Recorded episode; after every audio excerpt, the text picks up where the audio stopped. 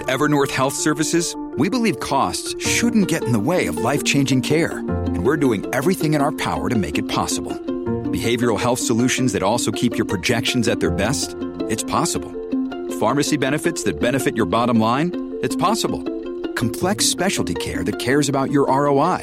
It's possible. Because we're already doing it. All while saving businesses billions. That's Wonder made possible. Learn more at evernorth.com/wonder. News headquarters in New York City, always seeking solutions, never sowing division. It's Brian Kilmeade.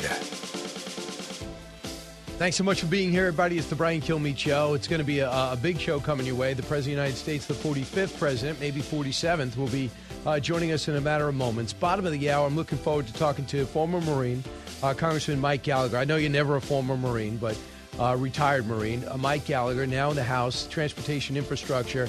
More importantly, he looked at the Heritage Foundation rundown of what our military is like right now. And we used to be built to fight two and a half wars. Now we can't fight one, and we're not matching up favorably with China. So, according to General Jack Keane, we wouldn't win if we went against China. So that is discouraging, but it's correctable. It's all correctable. What made it really, what makes it really tough on top of that is inflation. So you have a lot of money put aside for the military. Obviously, it could be better spent. Obviously, they could have been streamlined. Obviously, there's some redundancy. So having said all that, but the dollar's worth less. And when it comes to funding the military, I don't think we have we could actually build much into the when it comes to funding the military we don't have we don't have much time. Look, obviously Russia is somebody is a country that claimed to put 890 billion dollars into their military to totally revise it and revitalize it. Obviously, that was not money well spent because we're seeing they're using uh, Soviet era weapons. Some people are on the front lines, not even armed. Almost nobody is trained. They still have a uh, a military structure that leads with generals in the front and doesn't empower with their equivalent of colonels and captains to make any decisions in the battlefield, nor are they equipped to do it. And Ukraine is. They're Westernly trained. Uh, they have uh, our equipment. They have our commanders. And they also, Starlink has been a huge plus for Ukraine. And that is Elon Musk. They tried to kill the internet, they put it back. Also, people have told me the biggest surprise is Russia and cyber. Uh, we thought Russia was much more advanced when it comes to cyber. Let's welcome in uh, President Donald Trump. Uh, Mr. President, welcome back to the show. Well, thank you, Brian. Thank you very much. So, Mr. President, no one has better political instincts, I would argue, than you. Do you sense a red wave? I do. I think so. Uh, about six months ago, it felt phenomenal. Then it got a little bit muddied up. Uh, now I think we're going to do very well. I actually think we're going to do very well. Maybe surprisingly well. Crime is a disaster for them. I mean, it's a Democrat cities, but crime is a, just an absolute disaster for them. And the economy and inflation is uh, really bad. And then they put Afghanistan and the withdrawal in the back of their mind, the way they withdrew, not the withdrawal, the way they withdrew with uh, the fact that it was really a surrender, not a withdrawal. It was the lowest day in the life of our country, in my opinion. You, you know, you add all of these factors. We're not respected anymore. We're not. We have nothing. We have nothing. With the war with Ukraine and Russia would have never happened. Know, should have never happened. Would have never happened. Why would you? My, why do you think it wouldn't have happened if you were president? Because Putin respected me, and we didn't play games, and it wouldn't have happened. Plus, just another little factor is when oil went up to $114 a barrel, uh, Putin was making a fortune no matter what the war cost. When I had it, I had it at $40 a barrel. And at $40 a barrel, he couldn't have afforded the war. Right now, oil is so expensive that he can continue to go. The money's not going to be the problem. The capability is, and certainly he's been somewhat embarrassed, but now if you notice, he's bringing out some pretty vicious weapons. from Iran. Effect. He's bringing them on from Iran. What would you do yeah, if Iran yeah. was supplying uh, kamikaze drones to uh, an ally? Yeah. Uh, would Ukraine is an ally of ours? Yep. That's another thing that would have never happened. Iran would have never done that. They were no, in no, no position to do that, Brian. Iran was in absolutely no position to do that. They would have, uh, you know, I was, I had them shut down. Iran would have made a deal with us within one week after I reassumed office. Now Iran is another one. They're they've aligned with China and Russia. So on top of every, everything else, you have these countries with a lot of weaponry lined up. You have China, Russia, Iran, and North Korea probably too. So, Mr. President, it's obvious that terrible. it's obvious that the uh, Russia does not have a, a, military that was hyped to that it was hyped to have had. Uh, they are performing miserably in the field. People are leaving the country rather than go for their draft. Uh, obviously, Putin's embarrassed.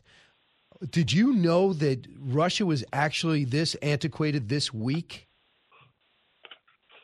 Well, nobody knew. Uh, you know, you don't know those things. Putin would talk a strong game, but it's been very embarrassing. But nevertheless, they have a strong, you know, they have a strong military. And you look at what's happening now; they're knocking the hell out of. They're just knocking, just knocking Ukraine to their their cities are being just pummeled and buildings are pouring down on top of people. You know, this is something that should have never happened. This is something that with look when he saw when Putin saw I was out and he saw what happened in Afghanistan. I said I think he looked at himself. He said he looked at his group. He said, "Here's our chance. They don't know what they're doing because we looked worse right. than he ever looked with the way we got out of Afghanistan." So you know, I I think that. Uh, and and also they don't seem to be fighting with a lot of spirit. If they had a fight with spirit, like you, Ukraine is fighting with spirit, but Ukraine is a much smaller military. You know, you have to remember. What? And now they're using tactics, and don't forget those tactics can get a lot worse. And importantly, you know, the I call it the N word, the nuclear word. People get a little angry when I say that. They said, "Don't get angry. It's the biggest threat in the world today." Do you think he uses him? But Do you think the, there's a story that the, Putin wanted to use him and his inner circle stopped it? Do you think Putin would use nuclear weapons? Well, I don't think he'll stand for losing. So in some form, maybe limited form, and uh, but to think we're even having this conversation, you know, you me- never mentioned the N word, either one. Okay, you never mentioned the N word or the N word. The nuclear N word never was supposed to be mentioned. Now I'm reading every day. As an example, today I'm reading somewhere that there's at least a 40% chance that he'll use nuclear weapons. How the hell did this happen? And it's because of the United States. The other thing is, you know, we're spending a lot of money, and Europe is spending a tiny fraction of that money. You know, Europe is not spending the money. We are. We're spending a lot of money. We're we're going for billions and billions and billions, and every time right he calls, and and I like him. Don't forget, he came to my defense with the fake Russian folks. He said, Zelensky. No, he didn't say anything wrong. He could have played it the other way. Oh, I was you know, insulted or something. He wasn't insulted, and he he was very honorable. So I like him. But it would be a great thing if we could negotiate a peace right now. Wouldn't that be great? But not if they. It. But if they take fifteen percent of a country and then negotiate peace, they won. So that would be a bad. That would be a bad well, precedent. That, that's up to whoever it is negotiating. Yeah. But we're very far away from the area. Europe is very close, and Europe isn't paying money. You know, they're paying very little. Actually. If I could pair, if I could uh, pivot to Saudi Arabia, you mentioned oil we uh, they have decided to pull back OPEC plus two million barrels a day from the market, uh, causing prices to rise. The president says there's going to be held to pay for that, essentially, and the Democrats are talking about stopping uh, uh, arms sales and missile defense to them. Do you think that's the right move?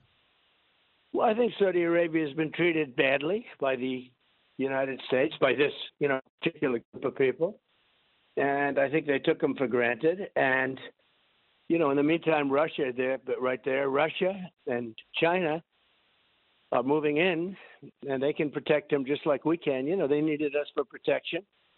When I was there, I gave them great protection. They would have done anything for us. They would have done literally. They would have done anything for us. But I gave them great protection, and we got along great. And when we had too much oil, you know, right. in my case, we we produced so much that I got it down to a dollar fifty gasoline down to a dollar fifty. That was too low because the oil companies were going to go bust. So I dealt with Russia specifically. I dealt with Russia, and I dealt with Saudi Arabia on a couple of phone calls, and we got it up, and we got the uh, we got it up to forty dollars a barrel, which is great. That gave us a dollar eighty-seven. You know, they keep saying it's two dollars and thirty. It wasn't two dollars and thirty. It was a dollar. You can't go from the day to right. over because as soon as the election was is I'll put a, a word in quotes one, one, okay, which we got more votes than they did. We we did a great job with that election. That I can tell you. I got 12 million more votes than I got the first time. But as soon as the election was determined, uh, you had a big spike in oil. But that had nothing to do with me. So if you go to before the election itself, you look Right. at some of the prices during a period, during a, a fairly extended Right. period of time. Not not fairly during my whole administration. You- But we had oil down to a dollar eighty-seven a barrel. Uh, right. So, so And- and overall, gallon. judging by what we're living with now, uh, you would not uh, sanction, you would not withhold weapon sales or damage the rela- or sanction the relationship because you were using them as a hedge against Iran anyway. Don't you have to make a choice in the Middle East? I wouldn't do that. No, Yeah. we have first for two reasons.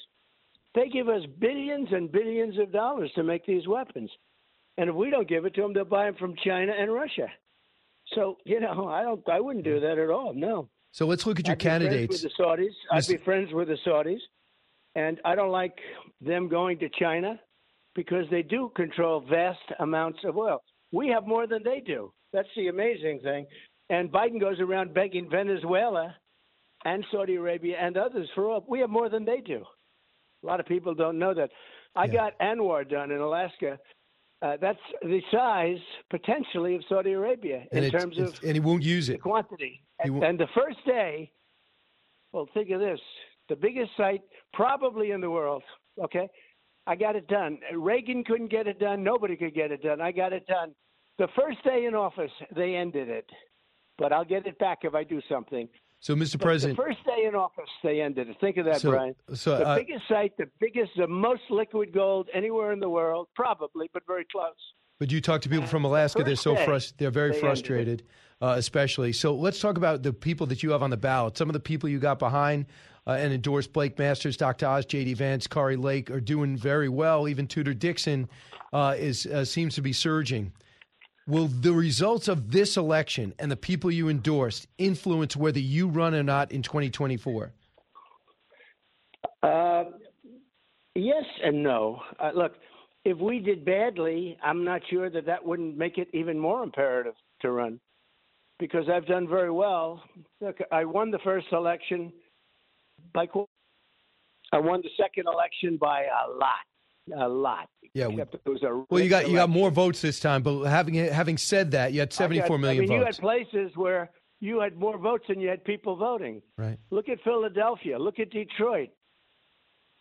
Yeah, you just going just going forward, looking at the result, looking at people. results in 2022. You think whether whether you, whether it's a big win for your candidates or a big loss, you feel it imperative to run. How do you think Herschel Walker has handled all the uh, controversy, the allegations uh, of uh, abortions and things like that to this point? How do you think he's handled it? Well, as good as he as good as he can. Look, I know Herschel for a long time. He's a high quality person. Actually, he's never done this before. I think he's done a really good job, and I think he's going to win. Uh, remember, Herschel as an athlete and as a person, you know, they know him for a long time in that state. But he's probably a top three running back in history. Uh, Georgia's a big football deal. He went to a great football school. He was a star, Heisman Trophy and everything, national championship. I think when people get into that voting booth, and this, he's got a great way about him, great look. He's kept himself in shape. He looks great. He looks like he could play tomorrow. I said, Herschel, maybe, maybe you should go play a little bit of football, right? You know, help the team out. But and they have a great team this year too, interestingly. But Herschel was the greatest. I mean, he was one of the Right. two or three greatest athletes in the history of the state. You have Hank Aaron, you have Herschel Walker, and you have a couple of others, I guess. But but those two come to mind. I think when the voters get into that booth, which I it would be nice if they all got into the booth. By by the way, not this mail-in crap that gets uh, you know I rigged you. and fixed. But I mean, we should go to paper ballots, one-day voting, and voter ID. If you had that, you wouldn't have any problems anymore. Nobody would be complaining. No, but, I, but I when hear you. So you're optimistic. Booth they're in, you know. Yeah, you're in a lot of optimistic cases, Herschel's gonna pull it out. Their car. And the- What's that, Brian? Well, you're optimistic he's going to pull it out, I guess. And if he doesn't get over 50, they'll have a runoff think- again. I think, yeah, I think when people in Georgia say vote against a guy who's got a lot of problems, Warnock has a lot of dirty stuff in his background. Uh, to me, he's got a lot of dirty, dirty stuff, really dirty stuff. And I, in my opinion, it hasn't come out yet. right. But I think that Herschel is going to do really well. I think people are going to say, "I'm going for Herschel." Hey, so Mr. President, what I'm wondering is I see Maggie Haberman sits down with you for hours as a best selling book, Jonathan Karl, hours best selling book, Bob Woodward now releasing tapes. Do you regret sitting down with them? They don't seem to be doing any favors and making a lot of money No. off off the relationship. No, well, it depends. I think Jonathan, Karl, you know, look, I I know Jonathan for a long time. He's a sleazebag, and I knew what I was doing. I'm glad I did it because at least you get a little bit of say, but they don't write it anyway.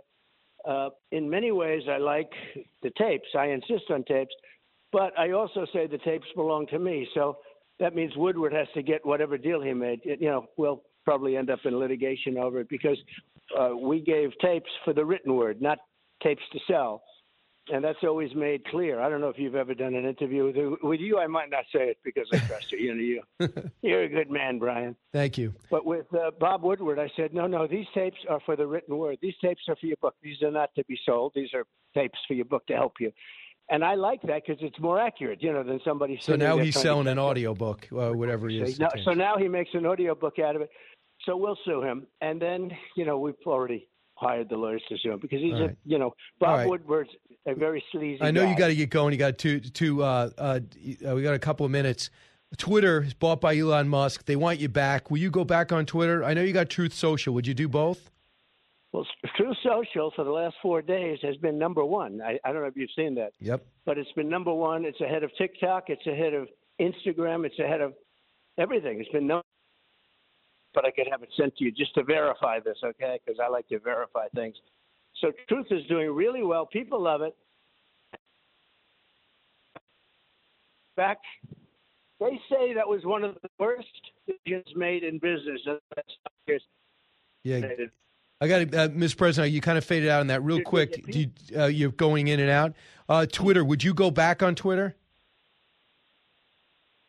Finally, I go back to Twitter. Yep. No, I, I love. I, Yeah. We looks like we just got out of range. You think so? Yeah. It looks like we got out of range. Is he dropped? Well, that's the president of the United States, and we were into the, we're actually end of the segment anyway. It's so great of him to give us uh, give us some time as we get set to where it's 18 days away from Election Day in 2022. President's got a lot of people on the ballot. Uh, keep it here. We'll talk about what we learned and take your calls at 1 408 7669. Brian Kilmeade Show. I'm Charles Payne. Listen to my Unstoppable Prosperity podcast so I can get you making money right now. Whether stocks are hitting new all time highs or in free fall mode, opportunities abound. So, why are so many potential investors still sitting on the sidelines? In a new season of my podcast, I'm going to get you in the game. After 38 years on Wall Street, I'm ready to impart some lessons and get you invested in the greatest wealth generating machine in history. Listen anytime, everywhere at foxbusinesspodcast.com or wherever you listen to your favorite podcast you out of the gates and ready to go. Hey, it's Hutton Withrow. Hot Mike is here on the Outkick Network. We've got your afternoon covered with the latest sports discussion, and it's available wherever you find your audio. daily analysis and news. He is hot. I am Mike. Actually, my name is Chad. His name is Jonathan, but you get the picture. We're going to bring it every single day. Whatever you want to call us, we'll respond to. We just want you to respond to what we're dishing out every day. And while you're here, we hope you subscribe to the podcast, like, subscribe, and share. He's so busy, he'll make your head spin. It's Brian Kilmeade. President dropped off at the end, so he rejoins us now. Mr. President, when will you decide if you're going to run in 2024, and how would you handle running against people in your cabinet like Pompeo, Nikki Haley, Mike Pence? well, many of them have said they would never run if I run, so we'll see whether or not that turns out to be true. I think it would be very disloyal if they did, but that's okay too. And the polls have me leading by 40, 50 points. I'm leading by a lot. Right. Uh, the other thing is, I'll probably decide in the not too distant future we have to make this country great again. We had it great. We had energy independence. We were respected all over the world. We had low taxes. Everything that's happened. We had no inflation, as you know. We had we had this thing going like nobody's like our country has never been before. But we when, when would you border. Decide if you're going to run? Mr. in history. When would you going to decide if you want to try that again? we had the strongest border in history.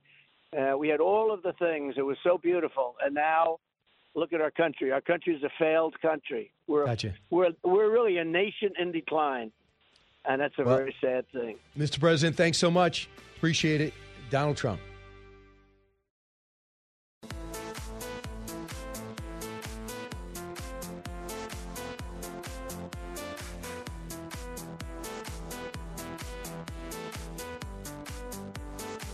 Information you want, truth you demand. This is the Brian Kilmeade Show.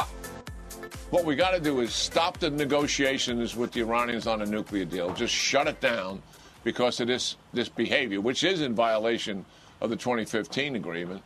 Uh, number two, double down on sanctions and and enforce all the Trump sanctions, which this administration has backed away from, and correct the loopholes. And I think the third thing is really speak out in favor of the protests and demonstrations that are taking place in Iran. I mean, the president has done it once, but we should be doing it continuously. The protests are now in over 100 cities, and it's been going on well over a month. This has grown into something that's significant and, and material. That is General Jack Keane with me an hour ago, uh, talking about the threat with Ukraine, Russia, and uh, what we're spending on military. It's really disturbing because we have changed policies on, on Iran, and we're all in more danger. Now there's talk of them bringing ballistic missiles into theater. That could really do some damage to the Ukrainian infrastructure. Congressman Mike Gallagher knows all about it. His years in the Marines, now with Transportation Infrastructure and an Armed Services Committee. Congressman, welcome back. What do you think about uh, what the general was cautioning about when it comes to Iran? Well, the general at the outset said, I think, the key point, which is that the Biden administration needs to, to walk away from the negotiating table. Um, you know, they've been desperate for a deal since the day they got into office, and the Iranians have been refusing them despite, you know, very generous offers on our side. And now, just the level of protests and internal um, suppression we're seeing. I mean, high school girls being killed by the Basij militia uh, if ever there was a moment for the Biden administration to stand up, it was now. And more to the point, the Biden administration just released their national security strategy last week or two weeks ago. And in it, they sort of make this argument that the contest geopolitically right now is one between democracy and autocracy. Well, the Iranian regime is, is one of the most murderous autocracies in the world. So if they want to live up to their own standard, they need to walk away from the table. Otherwise, this regime is just going to get more aggressive, have more money in their pockets to oppress mm. their own people and finance terrorist groups throughout the Middle East. So now it's time to walk away. Congressman, don't you think it's a problem if you're going to? I understand people are upset that Saudi Arabia, OPEC Plus, has ticked down when it comes to output. But can you afford to? Is it good politics and good policy to alienate Saudi Arabia and Iran? No, this is the mistake that the Obama administration made and the Biden administration is making once again. It's, it's just misunderstanding friends and enemies in the Middle East, where you know we have no perfect uh, friends uh, with the, besides Israel. Uh, we have to work with some regimes uh, that don't support our values, but we share a common enemy in the form of Iran. And the reason we're seeing a historic level of cooperation between Israel and the Sunni Arab Gulf states, Saudi Arabia in particular, is because of the, the shared threat from Iran. So to alienate the Saudis uh, and to pursue rapprochement with the Iranians is geopolitical malpractice. It's a recipe for chaos yep. in the Middle East. Um, and the Biden administration is just refusing to learn from uh, from all the evidence accumulating against their policy. Understood. Uh, so I don't know what kind of intelligence you could share if you had it, but there is reports that Putin wanted to use nuclear weapons a couple of weeks ago, and the inner circle stopped him. I asked General Jack Keane about that. Cut 36. Putin's inner circle certainly is, is material here to what has taken place. I mean, obviously, his generals are failing. And one, not making certain Putin was aware of the limitations that they had, and and two, they, we're going through one operational commander after another to try to find somebody who can patch together some kind of coherence in that force. I'll tell you what, Brian, it's not going to happen.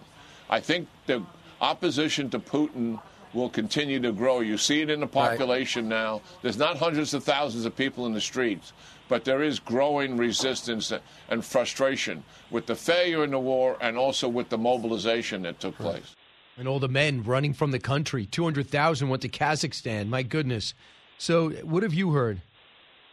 Well, I can't speak to the specifics of Putin's inner circle restraining him. Uh, it is, however, absolutely true that Putin's in a more precarious position. The 300,000 mobilization was incredibly unpopular. Um, you know, the war, the Ukrainians are, are fighting bravely, um, continue to embarrass the Russians on the battlefield. But the risk is that, um, you know, as he grows more isolated, uh, and in an authoritarian society, there's no real healthy feedback loops.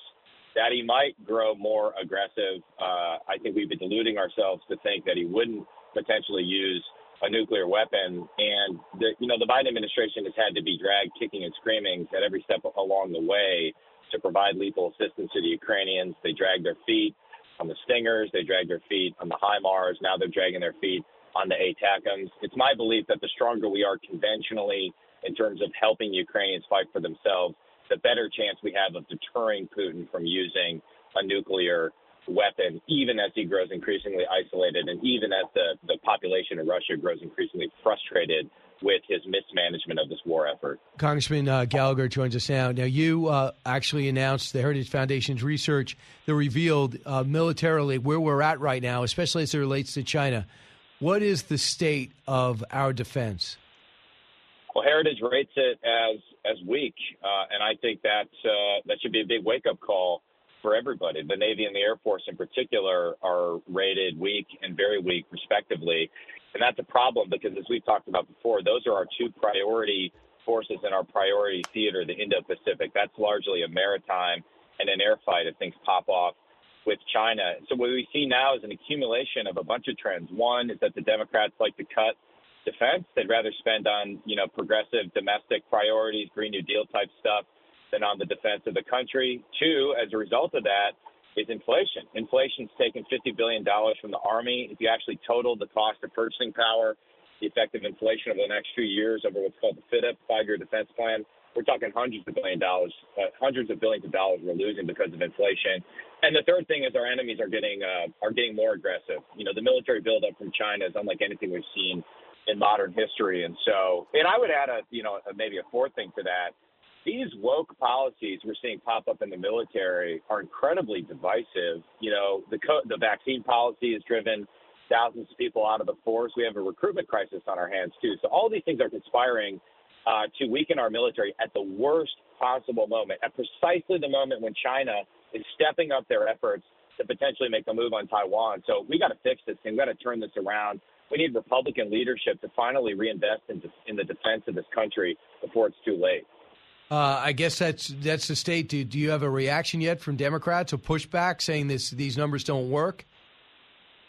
Well, you know, the Democrats believe in this idea of integrated deterrence. The idea is that we can, well, we, we don't have to invest as much in conventional hard power because we can make up the difference with soft power. It's totally delusional.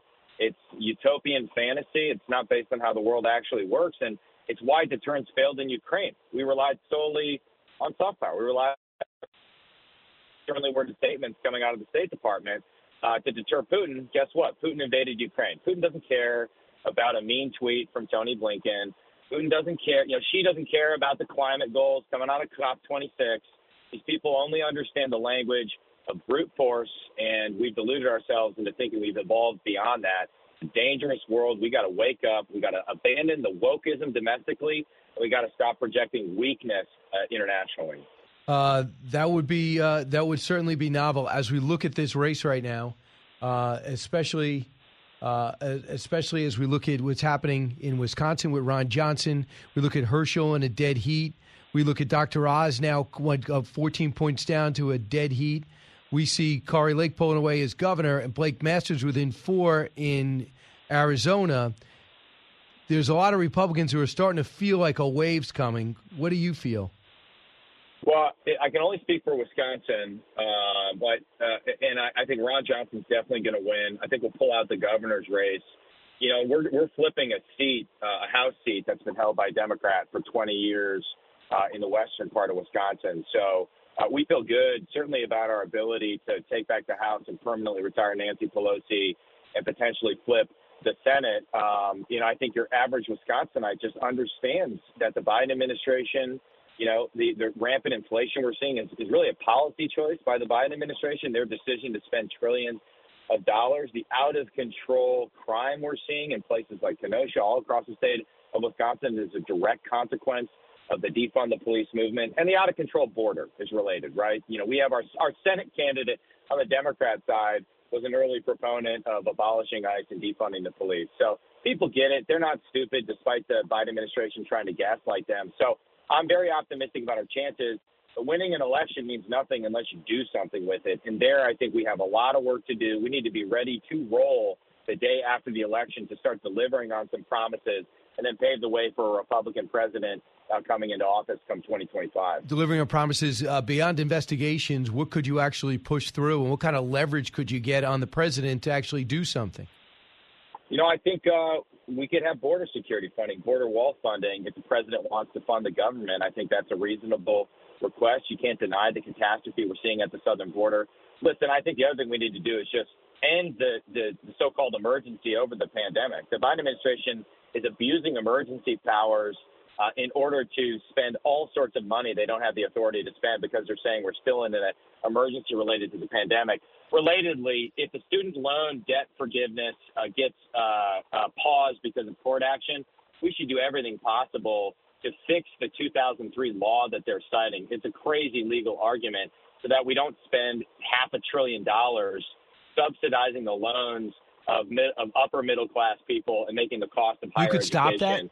Even more astronomical. I think there's a path forward. Uh, I'm having kind of the legal nerds. You know, I'm just a simple Marine, Brian. I'm having the legal nerds try and uh, get me a better answer on it. Um, it's it's a uh, it's a difficult thing to do, but we should try. I mean, that's a right. huge huge waste of money. It's crazy, and it's an abuse of executive authority, unlike anything I've seen in recent history. CDC is at it again. They are going. They are recommending that all children get vaccinated with COVID nineteen vaccine before school, like polio, rubella, whatever we whatever kids get now, and we all got when we went to school.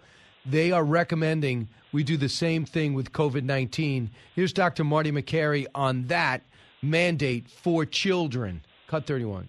We saw the same thing with school policy. The CDC argued they didn't close schools, they just sent out the guidance. But of course, local authorities often will blindly follow whatever the CDC does. And if the CDC uh, is truly putting this on the vaccination schedule, as they just voted to do, this will be the first ever vaccine where there's no evidence to, sh- to show a reduction in disease in the community. So that's not a very good milestone. It threatens the credibility of MMR and polio and many of the other vaccines for which it's taken 50 years to build public trust. So uh, I, cannot believe we're going down this road, but that's what's going to happen in a gov- if if your governor re- gets another four years. That's what's going to be for the kids in Wisconsin hundred percent. These kids who've already had to suffer the devastating effects of school shutdowns, who've lost a year, if not two years of schooling. I mean, our reading numbers are abysmal. Abysmal. We have we have you, we have over sixty percent of our kids can't read at grade level. We're failing them. We're allowing the fear of adults to affect and destroy our kids' future. The CDC has failed us. NIH has failed us. NIAID, Fauci's organization, have failed us. We need to completely reform and reinvent our public health bureaucracy. It's going to be difficult to do in divided government, but we can start. We can do some very simple things.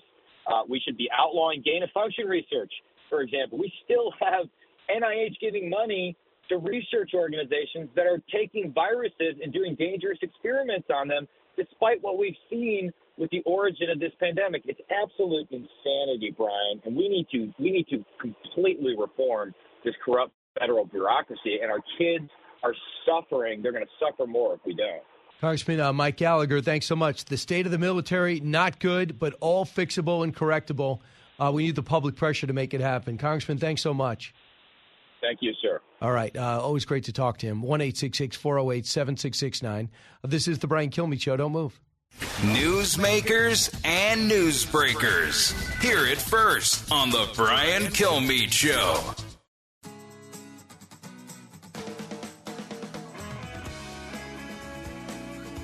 From his mouth to, to your, your ears, it's Brian Kilmeade.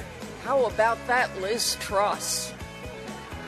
Shortest serving British Prime Minister in history. Well, that was short, said Anthony Scaramucci. it is very good to see Senator Gillibrand and the Senate Majority Leader, Chuck Schumer, has been in Congress so long that medically he's considered a pre existing condition. anyway, we've got all types here tonight Democrats, Republicans, independents, and that's just Mike Bloomberg. That's uh, Peggy Noonan delivering the uh, keynote address last night. Uh, she was uh, she was good. She was a good writer. Uh, she did say a lot of ticked off some Trump supporters by one of her lines was uh, tr- Trump getting hit by a bus, and then the the bus driver who hit him getting an award. And I guess most of the word like half the room thought it was funny, the other half sat silently, much like the rest of the country. What room were you in, Brian? Oh, oh, that's the Al. Oh, sorry about that. Uh, the Al Smith dinner last night. This legendary dinner, uh, best known for presidential candidates after they get nominated two weeks before an election. They always go down there and they roast each other. Mitt Romney, uh, famously, and Barack Obama, and all this stuff. So. Uh, it, it, was really good. So I've been on the dais the last four years because they would not do the have the dinner without me, and I haven't gotten. No one's actually said that, but that's what I think. That's what you think Cardinal Dolan is thinking when he's talking to you, right? Uh, along with the richest, most powerful people in the world, from Ken Langone. Well, right there, Mike that's why Bloomberg. you should be on it. Right, exactly. uh, to my right, Dana Perino. To my left, Lee Zeldin. And I, you know, and he came right over to me. We were talking, and he has been showing up at every crime scene. He has opinions about what's going to happen. He knows exactly what he's going to do. And before I left, I can't, I, I don't want to give away too much, but one of the bishops walks over to him, grabs his shoulders, and says, You have my vote, and you'd be surprised how many other votes that you have. And usually bishops are known for hyperbole. I'm pretty sure. You would hope. Do you want to Google that? They're speaking the truth. They're speaking Right. the word of God. And they see, this is what from what I can't even tell the borough because someone will figure it out. But one of the boroughs, very powerful person. And then you, I, I was because I was with it. You just saw the the reaction, and he was diagonally up from Hochul. Hochul would not turn around and talk to him, and he she he didn't talk to her. And you looking at a guy that has polls within the margin of error now, where he was down by 16 points for at one point, 24 points. I'm sort of point. shocked Hochul showed up, though, right? Oh yeah, didn't say a word. Doesn't say anything. Doesn't say anything. George Pataki was there, shaking everybody's hand. Former governor of New York. Who who else was there of importance? Uh, Chuck Schumer. Eric Adams. Uh, Eric Adams had a chance to meet the mayor. He had a bunch of events, and he sits down with a former colleague of ours, Chris Wallace, and he talks about the need to go out at night because it helps a the nightclub industry. I never heard that. That's a spin indeed. You're talking about industry. I help the dishwashers. I help the waiters. he needs a way to expense his wardrobe. He still thinks we need to be. In, that's a very good move. Uh, he still thinks we need to be inspired to go out and party, which is interesting. I take my. I like a leader in the battlefield and a leader at the at the Velvet Rope. From the Fox News radio studios in Midtown Manhattan, it's the fastest growing radio talk show. Brian Kilmeade. Hi everyone, Brian Kilmeade here. Welcome to the latest moments of the Brian Kilmeade Show at 40th and 6th in Midtown Manhattan. Heard around the country, around the world. In 34 minutes, I'm going to you're going to hear an interview, the interview we just did with President Trump, 45th President of the United States. Uh, but right now, we're going to go to uh, one of the first endorsements this cycle, uh, who's been as busy in the line of fire, and above all reports, even opposition research, even his opposition did exceedingly well on the one and only debate. Let's bring in uh, the Republican candidate for senator in Georgia, Herschel Walker. Herschel, welcome back. Hello there. How you doing, Brian? Hey, Thanks good. for having me back. Hey, so what a few weeks you've had. Uh, you've had the the tumultuous, the accusations, uh, the story in the Daily Beast that grew. Then you had the debate, uh, and then everything that in the aftermath. According to the latest poll, you're in a virtual uh, flat-footed tie. How does it feel on the ground with Warnock? Well, it, it, it feels pretty good. I think the uh, I think they're nervous. I think they're scared. Uh, you know, they uh, feel that this seat is so valuable that they'll say and do anything to get this seat. Whether true or false, they're going to do it. They're going to say it. And what I'm going to continue to do is get out and meet the people, let the people hear about me. And I think the debate proves who should be a senator, who should be representing Georgia. Uh, I think he sort of underestimated me, and I and I asked you, Brian, and I told everyone else that know me, did they have a doubt that I would do this to him in the debate? there was no doubt in my mind I would do this to him because he's like a one trick pony. Right now, he's voted with Joe Biden 96% of the time. Is the reason that we got an open border. We got this economy the way it is. We got men and women's sports because he's that one trick pony. He does what they tell him to do, whereas I will represent the people of Georgia to the best of my ability. So Herschel Walker, our guest, uh, Herschel. A couple of things. We just uh, uh, I we just saw the new spot that's out. Everyone knows you won the Heisman Trophy. They may not remember outside Georgia who your coach was. He remembers who you were, and he made it clear who he supports in this race. Listen. I admired Herschel from the beginning. Herschel has always been challenged about doing things that people thought he wasn't capable of doing. He wants to be the best. And he has striven to do that, disciplined himself to do that, falls sometimes along the way, but he gets back up and with his incredible drive and self-discipline, he has achieved mighty things. He's a real patriot of this country. He loves the United States of America. He also is realistic that it can be better. He is not a, quote, politician. There is a need in this country. There is need in this state for somebody like Herschel. So, what does that mean to you? You know, that means uh, a great deal. And I want to give a big, big shout out to Coach Dooley and his family. I know he's going through a lot of health problems right now, so we want to continue to keep him in our prayers. But when I hear him speak like that, I mean, it really makes me feel uh, great. And that's make me go out to win this election because I've had some great people in my life and he's one of the ones that have helped me along the way and shown me so much that I need to win this race for people like him so I can continue to help other kids to have that America's dream that I've had. And I think if we continue to let people like Senator Warnock in office and he continues to say senator, kids will never have that America's dream again. I think that'll be gone, and I and I and that's not going to be on my watch. I won't not let that happen on my watch. Well, the other thing, well, that must be a movie that brings back to your playing days. And I just did hear reports that you did leave college early. You have a year, year of eligibility. Are they trying to get you to play out your senior year finally? Well, I don't, I don't know whether they're doing a little bit better with, uh, without me in there. so they probably don't want me to come back now. And tell the guys gotten so much better. But that's the reason I tell everyone just think about it now. I left the University of Georgia only to go to uh, be with the 45th president of the United States of America. So I reckon God was uh, he he knew before I was born just where he wanted to take me, and I'm letting him lead me right now. And right now, I got to go out and win this Senate right. seat. So whatever I need to do to go win this Senate seat, I'm out working for the great people of Georgia. So, by the way, I just said he was the owner of the New Jersey Generals of the USFL, and he was the future president at the time. He had just he just joined me. We're going to play the entire interview shortly, but here's what he said about you.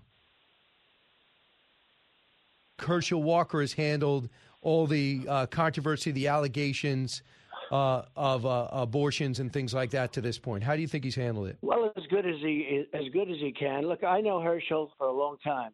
He's a high quality person, actually. He's never done this before. I think he's done a really good job, and I think he's going to win. So he's he understands what it's like to have turmoil in a campaign and get through it. What is your what are your thoughts about what he just said? Well, you know, uh, President Trump, uh, you know, he's always been a friend. He will always be my friend, and he's always given me advice. You know, and and I take his vi- advice, and and I thank him so much for all that he's done, not just for me, but to this country. And I, I think people need to acknowledge the policy that he did for this country. I hope people can see it right now the policy that he had for this country was so great, and you, you compare to what they're doing to America, compared to what they're doing to this country, I guarantee people could put up with some of his tweets now, because right now with this economy the way it is, the crime on the street the way it is, we having a national security problem right now. I think President Trump would be a great uh, guy to be in office right now. We need to have strength in office, and it seems like we've lost our strength because we're not supporting our right. military. So I, I thank President Trump for all he's done and what he's done for me, and uh, I'm going to go out and win. I think for people like him, Coach Dooley, for you, Brian, you've been a great friend as well, and thank you guys for all what all you guys have done. Uh, Herschel Walker, our guest. Uh, Herschel, right now, the one thing is pretty clear: the voting, even though this is a midterm election, not a not an election with the president where there's a lot more interest and a lot more publicity. So far in Georgia, in person, 2020, 410,000 early voting. Now it's 396 going into today plus. So, what do you think about that? The fact that people are not being stopped from voting, it doesn't seem. It seems like the voting was really strong during the primaries for both parties, yet it didn't stop President Biden from saying this cut for. It is the most pernicious thing. This makes Jim Crow look like Jim Eagle.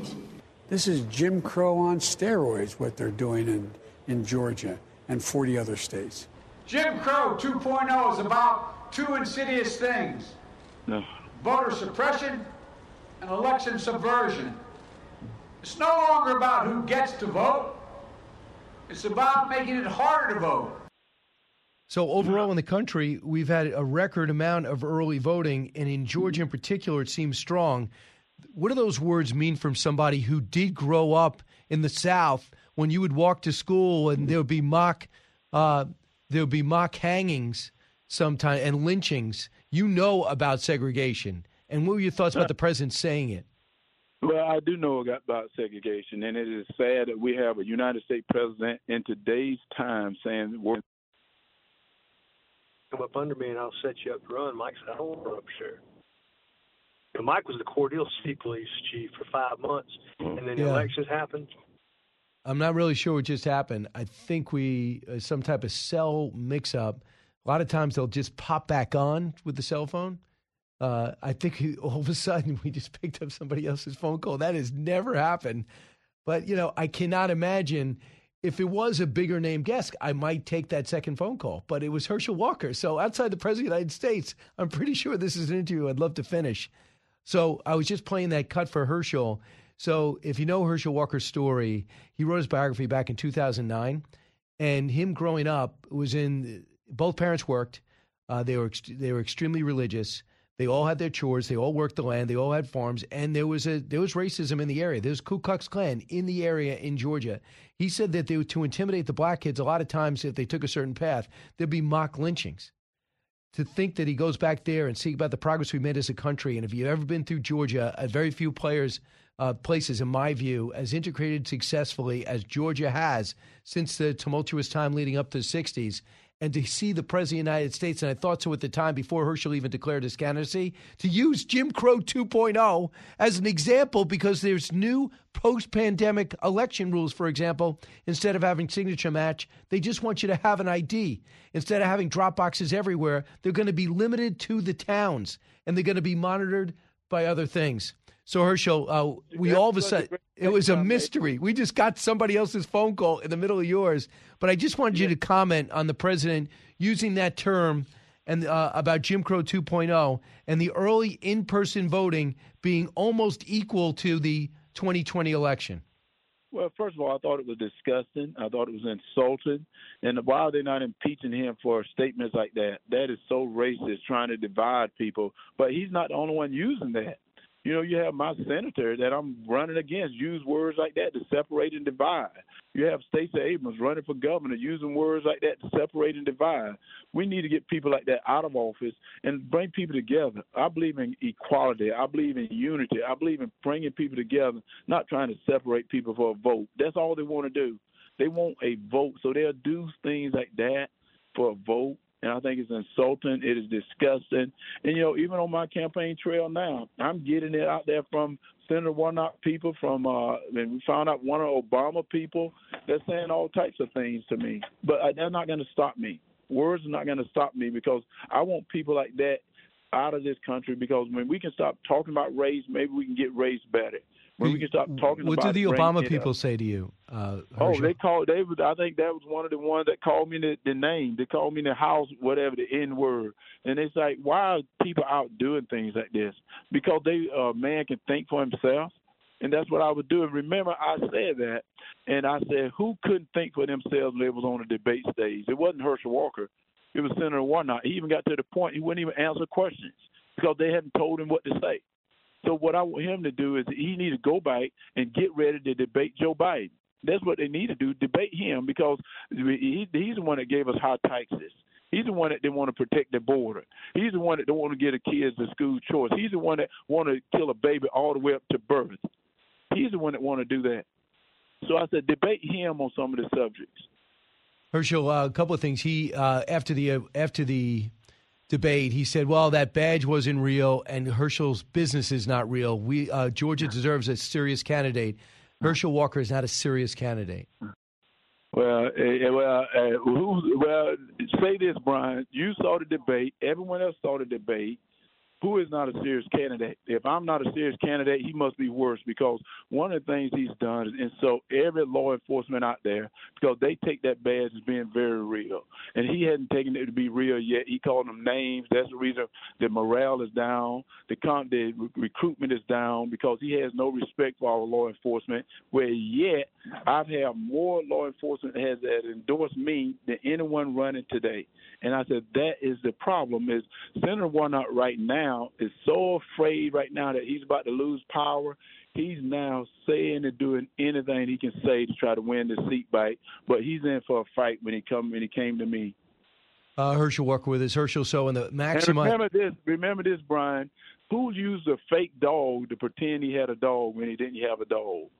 He used a fake dog to mislead people, and now he's a minister that have made all this money, but yet he's evicting people for twenty eight dollars. So who's the hypocrite? Who's the liar? And I'm not going to bring up the, his personal life because we want to stay on what he's done as a senator, nothing else.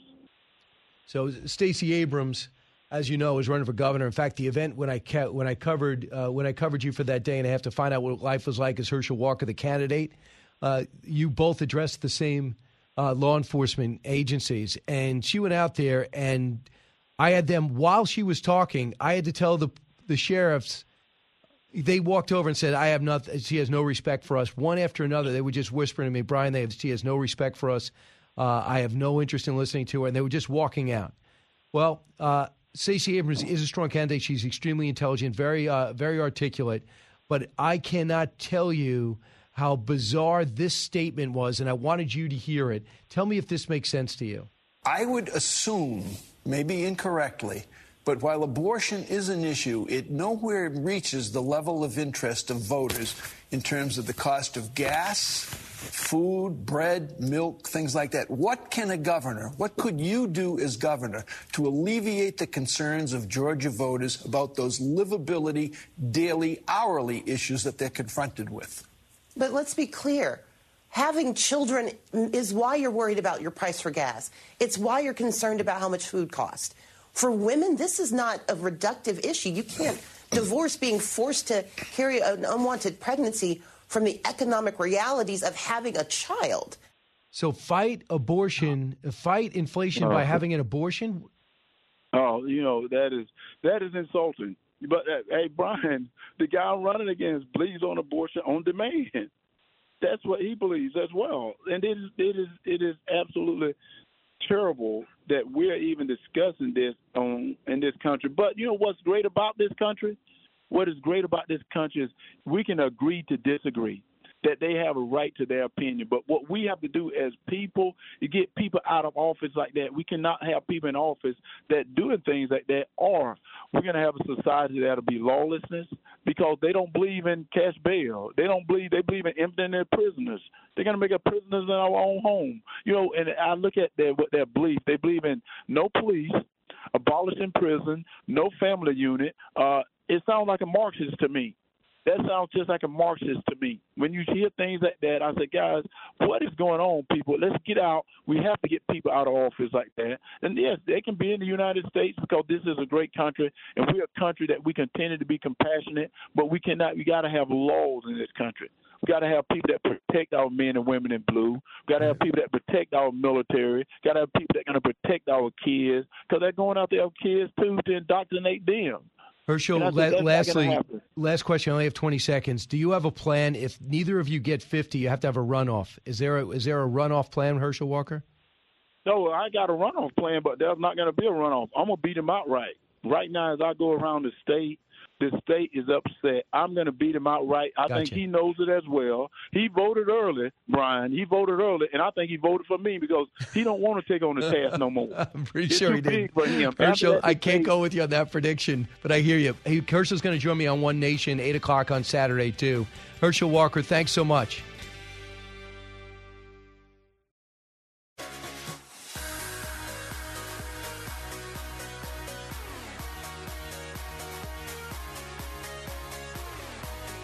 A talk show that's real. This is the Brian Kilmeade Show. A couple of minutes, you're going to hear my entire interview with uh, President Trump. I've been doing it through, you know, we have hard breaks. We can't really blow them out. It's not like television. If you're in a roll, if there's breaking news, you can do it. So we're able to do t- uh, two parts uh, with the president, 45th president of the United States, who's got a, a full schedule. I mean, he is working hard. Where what's so odd is the current president not doing almost anything. Yesterday, he helped with the Fetterman. Fetterman wasn't even appearing with him. Fetterman went to an event in Pittsburgh and didn't do anything. He didn't say anything. In fact, when he went to say something, I'll show you this later on this hour, this half hour. When he went to talk, his wife jumped in and said, "This is we don't have interviews." He had a rally with the current president, not a rally, but an event with the current president, and didn't talk. When they walked into a restaurant together, they walked through the door. Fetterman stands against the wall. The president walks to the counter. I don't know who scripted that, but that was absolutely bizarre. He does raise the president does raise a lot of money, but he's not a great speaker. He's always angry, and he's not popular. The guy who's popular right now is President Obama on the left, and he's uh, buzzing everywhere. I get the sense that they barely talk. I do not think they get along. I, I truly believe that. You listen to the Brian Kilmeade Show, and we come back to 45th President of the United States, who might just be the 47th President of the United States. Go to briankilmeade.com, find out where I'll be.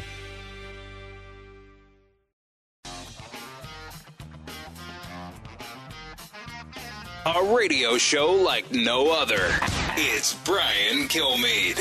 Welcome back, everybody. Well, it's uh, it's always great to talk to the president, of the former president of the United States, who might just be the next president of the United States, and certainly people the speculation strong that he's going to declare uh, after the midterms. So here's my interview with uh, President uh, President Trump moments ago. Let's welcome in uh, President Donald Trump. Uh, Mr. President, welcome back to the show. Well, thank you, Brian. Thank you very much. So, Mr. President, no one has better political instincts, I would argue, than you. Do you sense a red wave? I do. I think so. Uh, about six months ago, it felt phenomenal.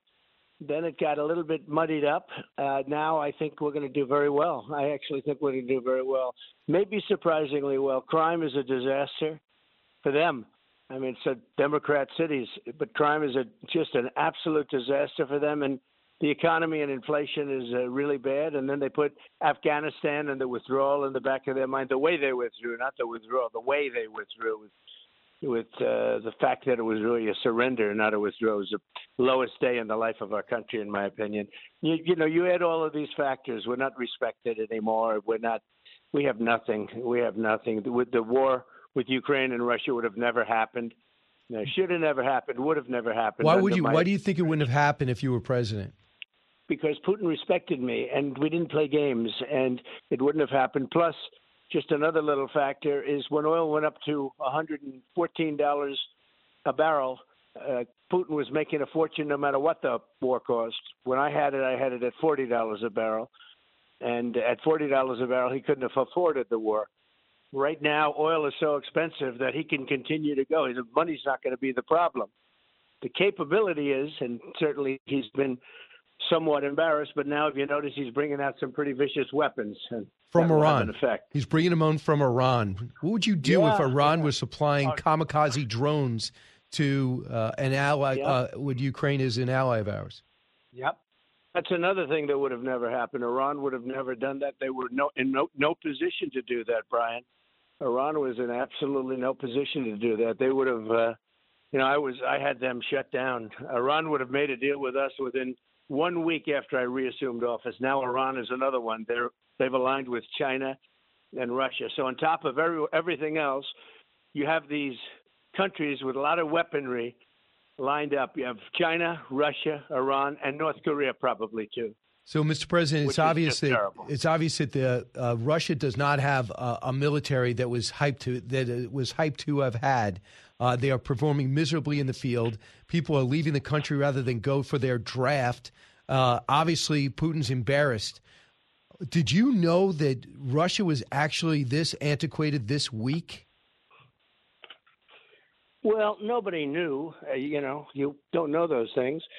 Putin would talk a strong game, but it's been very embarrassing. But nevertheless, they have a strong, you know, they have a strong military. And you look at what's happening now; they're knocking the hell out of.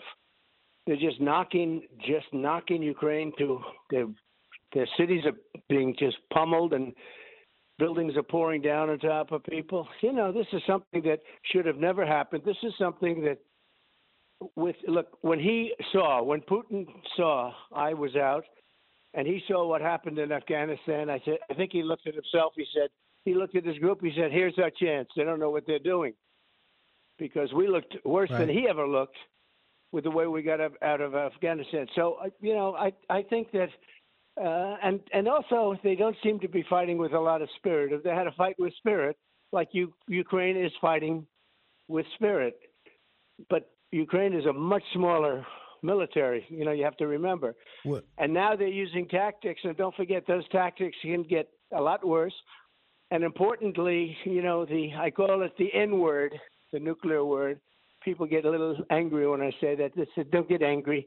It's the biggest threat in the world today." Do you think he uses him? Do you think there's a story that Putin wanted to use him and his inner circle stopped it? Do you think Putin would use nuclear weapons? Well, I don't think he'll stand for losing.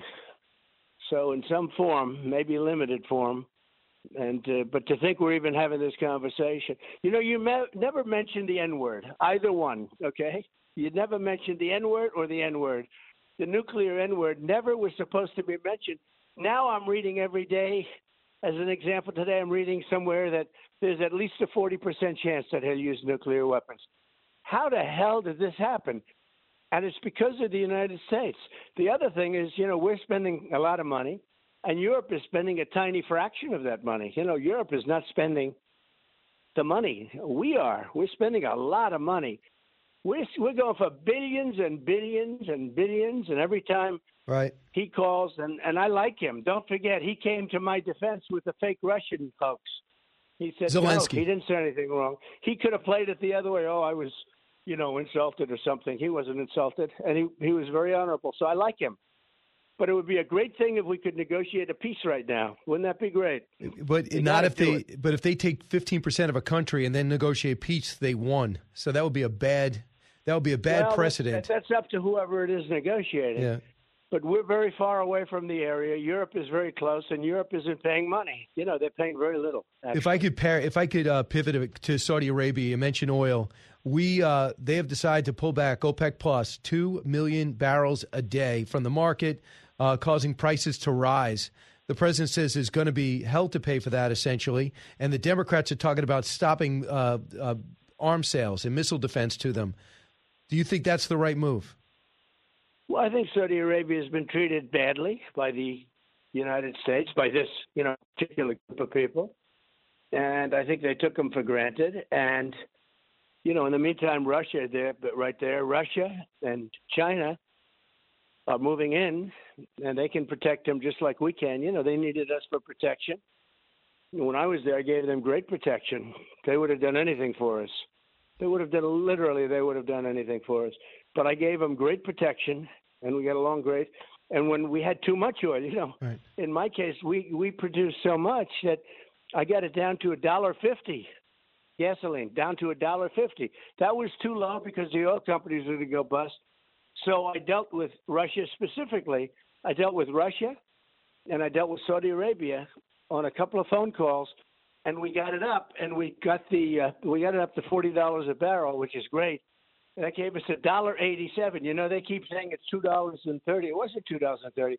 It was a dollar. You can't go from the day he Right. took over because as soon as the election was, as I'll put a, a word in quotes, one, one, okay, which we got more votes than they did.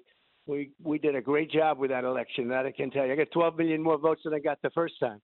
But as soon as the election was determined, uh, you had a big spike in oil.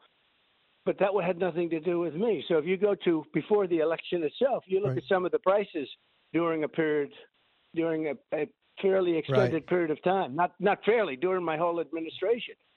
But we had oil down to a dollar eighty-seven a barrel. Uh, right. So, so And- and overall, gallon. with judging by what we're living with now, uh, you would not uh, sanction, you would not withhold weapon sales or damage the rela- or sanction the relationship because you were using them as a hedge against Iran anyway. Don't you have to make a choice in the Middle East? I wouldn't do that. No, Yeah. we have first for two reasons. They give us billions and billions of dollars to make these weapons, and if we don't give it to them, they'll buy them from China and Russia. So you know, I don't. I wouldn't do that at all. No. So let's look at your I'd be friends candidates. with the Saudis. I'd be friends with the Saudis, and I don't like them going to China because they do control vast amounts of oil. We have more than they do. That's the amazing thing. And Biden goes around begging Venezuela and Saudi Arabia and others for oil. We have more than they do. A lot of people don't know that. I got ANWR done in Alaska. Uh, that's the size potentially of Saudi Arabia in and it's- terms of and he won't use it. quantity. And, and the first day, well, think of this: the biggest site probably in the world. Okay, I got it done. Reagan couldn't get it done. Nobody could get it done. I got it done. The first day in office, they ended it, but I'll get it back if I do something. So, Mr. But President, the first day in office, they ended it. Think of that, So- Brian. so, the uh, biggest site, the biggest, the most liquid gold anywhere in the world, probably, but very close. But you talk to people from Alaska; they're so day, frust- they're very they frustrated, uh, especially. So let's talk about the people that you have on the ballot. Some of the people you got behind uh, and endorsed Blake Masters, Dr. Oz, J.D. Vance, Kari Lake are doing very well. Even Tudor Dixon uh, is uh, seems to be surging. Will the results of this election and the people you endorsed influence whether you run or not in 2024?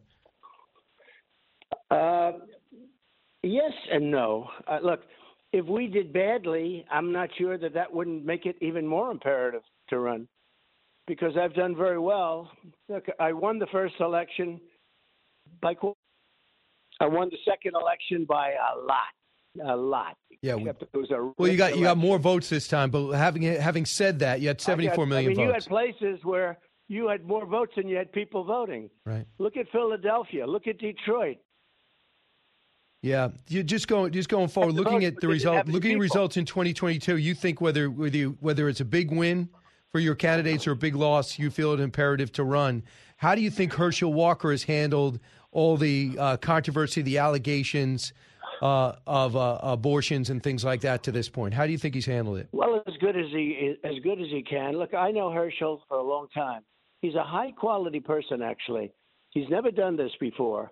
I think he's done a really good job, and I think he's going to win. Uh, remember, Herschel as an athlete and as a person, you know, they know him for a long time in that state. But he's probably a top three running back in history. Georgia's a big football deal. He went to a great football school. He was a star, Heisman Trophy and everything, national championship. I think when people get into that voting booth, and this, he's got a great way about him, great look. He's kept himself in shape. He looks great. He looks like he could play tomorrow. I said, Herschel, maybe, maybe you should go play a little bit of football, right? You know, help the team out. But and they have a great team this year too, interestingly.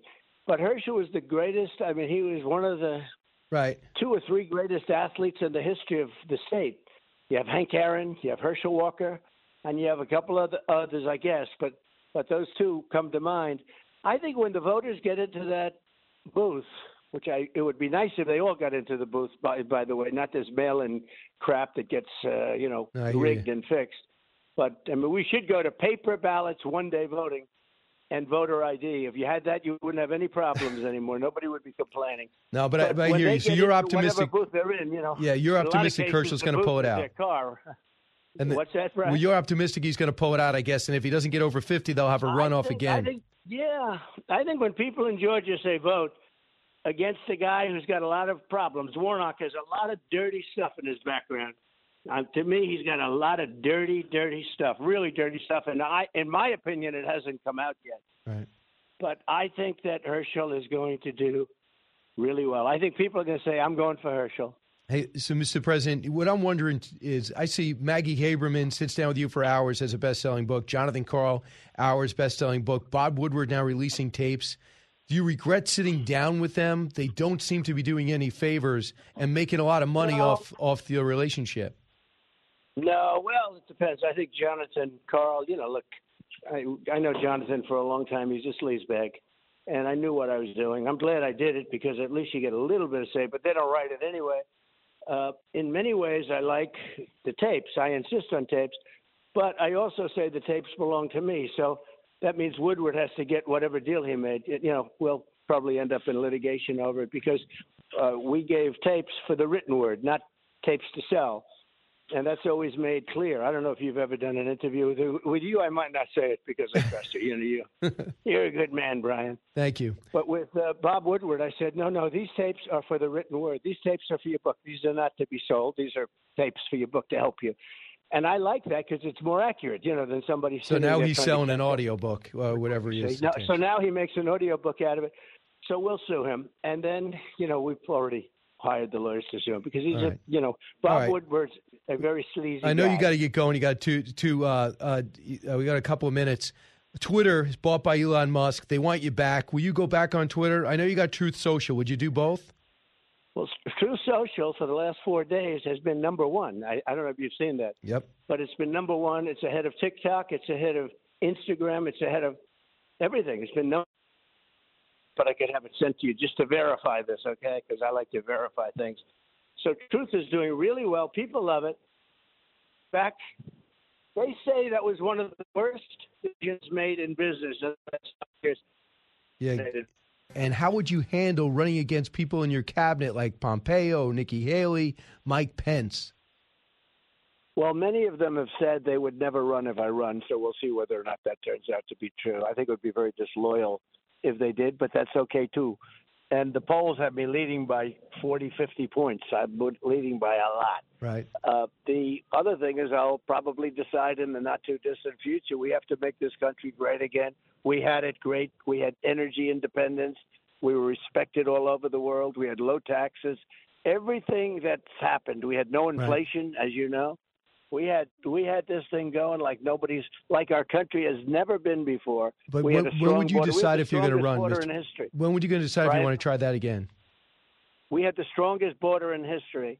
Uh, we had all of the things. It was so beautiful. And now, look at our country. Our country is a failed country. We're Gotcha. we're we're really a nation in decline, and that's a Well- very sad thing. Mr. President, thanks so much. Appreciate it. Donald Trump.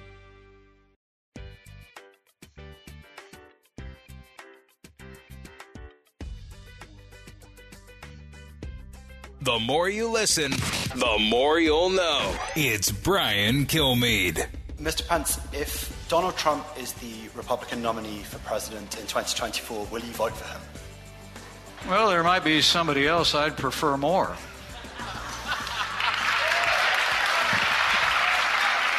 What I can tell you is I'm, I have every confidence that the Republican Party is going to sort out leadership. All my focus has been on the midterm elections, and it'll stay that way for the next 20 days. But after that, we'll be thinking about the future. He uh, has a book coming out too. He was on uh, the yesterday afternoon with John Roberts or two days ago, and he's not going to be able to say that too much longer. He said that for the longest time. My big focus is going to be getting back to the Senate and the House. So, with the vice president getting the same stage with his former president, uh, the former president that he worked with and under, that would be tough. I kind of regret now playing that now that I heard that soundbite so crisply. But uh, President Trump would have went off if he had heard that, right? You're breaking like your little producer's heart over here. We're like, play the I. I know. uh, I should have played it. Uh, you know, and then when we, you know, what screwed me up too is well, we came back and we had another minute with him, but it was good to have the vice, uh, the president there. I get the sense that we're going to have him again uh, pretty soon, probably right after the midterms. I'm sure he'll do it. Uh, and listen, I know you're reading all this stuff about it, and you watch the if you watch the other channels, how often, uh, how many investigations are out there, how much uh, pressure's on the president.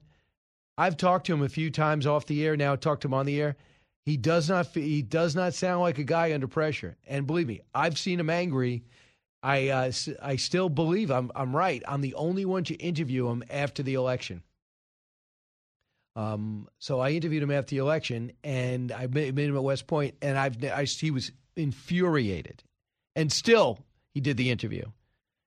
So I, I, if he's a great act, maybe he's a great actor, but I know a lot of people golfing with him. He has not a care in the world.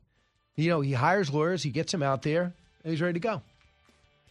We'll see. Uh, listen, go to briankilmeade.com. I'm going to be live on stage talking about all my history books, especially The President of Freedom Fighter, now out on paperback on Tuesday. I'll be in Newark, New Jersey, December 2nd. Tickets are going fast, plenty of Fox surprises there. And then, of course, uh, Brandon, Mississippi on November 11th, on November 12th, and November 13th, Tulsa, Oklahoma. From high atop Fox News headquarters in New York City, always seeking solutions, never sowing division. It's Brian Kilmeade.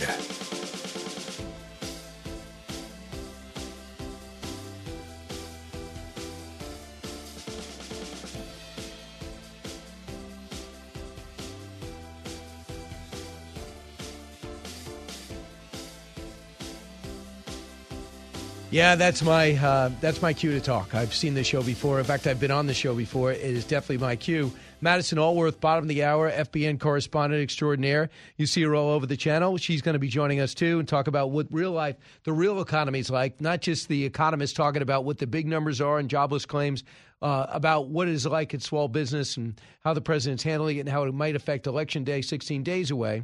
Shannon Bream standing by, getting set to host her network show. She tells everyone that now. Hi, I'm Shannon Bream. I'm on. I have a network show. So it took a little getting used to, but I'm beginning to get used to it. I'm only kidding. She never says that, uh, but she is funny. Uh, the Mothers and Daughters of the Bible Speak Lessons on Faith from Nine Biblical Families is still out and available. And before we get to Shannon, because we do have some news on Steve Bannon, he is now sentenced to four months for contempt and not testifying in the January 6th debacle. So let's get to the big three. Now, with the stories you need to know, it's Brian's Big Three. Sponsored by Crunch Fitness. Interested in owning your own business in a growing $30 billion industry? Check out Crunch Fitness at crunch.com. Number three. As long as I'm around and as long as I'm kicking and screaming, uh, there will be no COVID shot mandates for your kids. That is your decision to make as a parent. Yeah, unbelievable. But for the rest of the country, we might not be that lucky with a strong governor uh, mandating kids COVID vaccines. That's what the CDC has done. When all we know that we don't know about the risks, we know about the risks to kids are minimal, almost zero. What can parents do if their state follows these CDC guidelines? It looks like there's only one option that I could tell: sue or move. Maybe that's two options. Number two. 90% of the people of this country want a strong and secure southern border. And between the fentanyl, the crime, the sex trafficking, all of the problems that we're seeing because Joe Biden and Tim Ryan refused to get that border under control. Totally true. J.D. Vance. Border busted. Biden is responsible, but will he be forced to take responsibility? We're going to look at the price the people are paying in and around the border area and into those major cities, and even the illegal immigrants themselves, and why his party must force the president to act. Number one. So, Mr. President, no one has better political instincts, I would argue, than you. Do you sense a red wave? I do. I think so. Uh, about six months ago, it felt phenomenal. Then it got a little bit muddied up. Uh, now I think we're going to do very well. 18 days in counting. That was President of the United States moments ago. Feeling the red wave, reprimed, and I sense the Dems know it too. We look at the issues that matter most and why so many feel this administration doesn't seem to care. Plus, the battles once blowouts, now too close to call. And I'm talking about Pennsylvania. I'm talking about the governorship, uh, the gubernatorial race in Arizona, and now even Michigan. Shannon Bream joins me now, anchor of the network show Fox News Sunday. Welcome back, Shannon. It is my privilege to be with you. Well, first off, your reaction to Steve Bannon getting four months.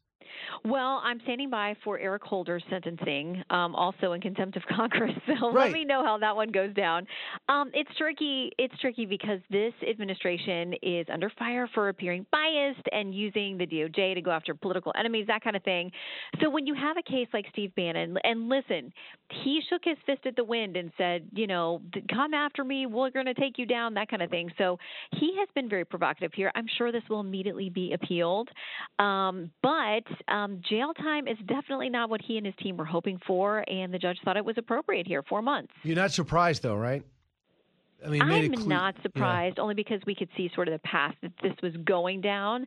Um, but it does raise questions about other people who've been held in contempt of Congress, like the former Attorney General, who don't end up in this place. Um, and you know, it, it just when when there is a crisis of confidence in some of our institutions, um, it's tough for some people to look at this and say, "All right, are, are we really treating people of all different parties and backgrounds and political alliances the same way?" I would say no. Can I jump to conclusions? You go ahead. That's your opinion. That's Brian. good. I, I don't think there's any doubt about it. So we'll see where January 6th goes. You know what's amazing, Shannon, since we, we talk almost every week? Uh, it was, there was a time in, in July and August where the January 6th trial uh, was seemed to have more weight. Uh, Donald Trump seemed to have more weight. And now also abortion, uh, the decision, the Dobbs decision seemed to have more weight. I feel like the red wave has been reprimed by circumstances, not a great catchphrase or, in some cases, exceptional candidates. Uh, between crime, the border, and the economy, the president seems to be on the wrong side of these things. Yeah, and history is against him too, as we all know that that first midterm for a president after election is generally not good for his party, um, and everything that is at the top of voters' concern list, like you said, economy, inflation, crime, those things have ticked up as concerns, and also um, voters are giving a double-digit advantage to Republicans on those issues, so that's working against him too. Um, abortion had been, uh, a, you know, I don't know that the right word we want to use, uh, highlight. It's been a good topic for Democrats over the summer following overturning Roe v. Wade, but that's ticked it down a little bit. It's out of the top five by our latest polls and measurements about what people really care about. So it's certainly going to motivate some of the base. But when you think about states like New York, California, abortion's not in danger of going away in those states. And so will those folks be really motivated by that? Or as, you know, when you're out there pumping your gas and paying your grocery bill, that's a real world, daily measurement for most people about how they're doing. Another factor against Democrats is that historically, when people are not doing well in the economy, they punish the party in power. Right. Here's what Rick Scott thinks. Obviously, he wants the best case scenario. Cut 19. We're going to get 52 seats plus more. Uh, we, we're going to keep par 50. Um, Ron Johnson's going to win. Mehmet Oz is going to win. Ted Budd is going to have a big win. I'm campaigning with Ted today. I campaigned with Herschel Walker this morning. We're going to win in Georgia. We're going to win in Arizona. I think we're going to win in in uh, Nevada. Uh, and then we have opportunities in Colorado and Washington and, and, and New Hampshire and Connecticut. So out, out of Colorado, Washington, New Hampshire, and Connecticut, I mean, there's some hope there. But where mm-hmm. do you think the best chance is? I'll give you my entry New Hampshire. Okay. I got the sense that General really? Bolduc is trying to outwork everyone, and Maggie Hassan, by all accounts, even Democrats' accounts, the most vulnerable current uh, incumbent Democrat. Hmm. Okay, well, I would say, listen, races have tightened everywhere. I think, you know, there's still a bit of a spread in Pennsylvania, but that has closed up quite a bit. Arizona, there are a lot of people who think Kari Lake pulls out the governor's race and also helps um, Blake Masters on the Senate uh, side of that ballot in Arizona. That one's been really tight. I think the Republicans are feeling very good about Nevada and Adam Laxalt. Um, but these polls are so, so close. Almost everything is within the margin of error. Voting started already in many of these states. In some states, before there was ever a debate, some states there aren't going to be debates. So voters have a lot to figure out. But consistently, what we see they're most worried about is the economy and inflation. And whether that translates to all these really tight Senate races, we'll see. But I mean, that has not budged out of the top spot for months. Right. Uh, so Shannon Bream with us. Uh, Shannon, you have a lot of things to choose from, but one thing is pretty clear that everybody's talking about uh, 2022. How soon after 2022 do we start talking about 2024? Because we had a chance to talk to President Trump uh, on this show, and he believes it would be disloyal if the Pompeos, the Nikki Haley's, and others ran against him. Oh, well, he better buckle up then, because I think some of those folks are going to run whether he does or not. I think, you know, we're already talking about the presidential race, but it starts in earnest the minute the dust settles on this um, midterm thing. And, and obviously, don't forget, Georgia, if that's close, both in the governor's race and the Senate race, if you they don't get to 50%, it goes to a December 6th runoff. So we could be waiting around for weeks to figure out exactly how this thing's going to go.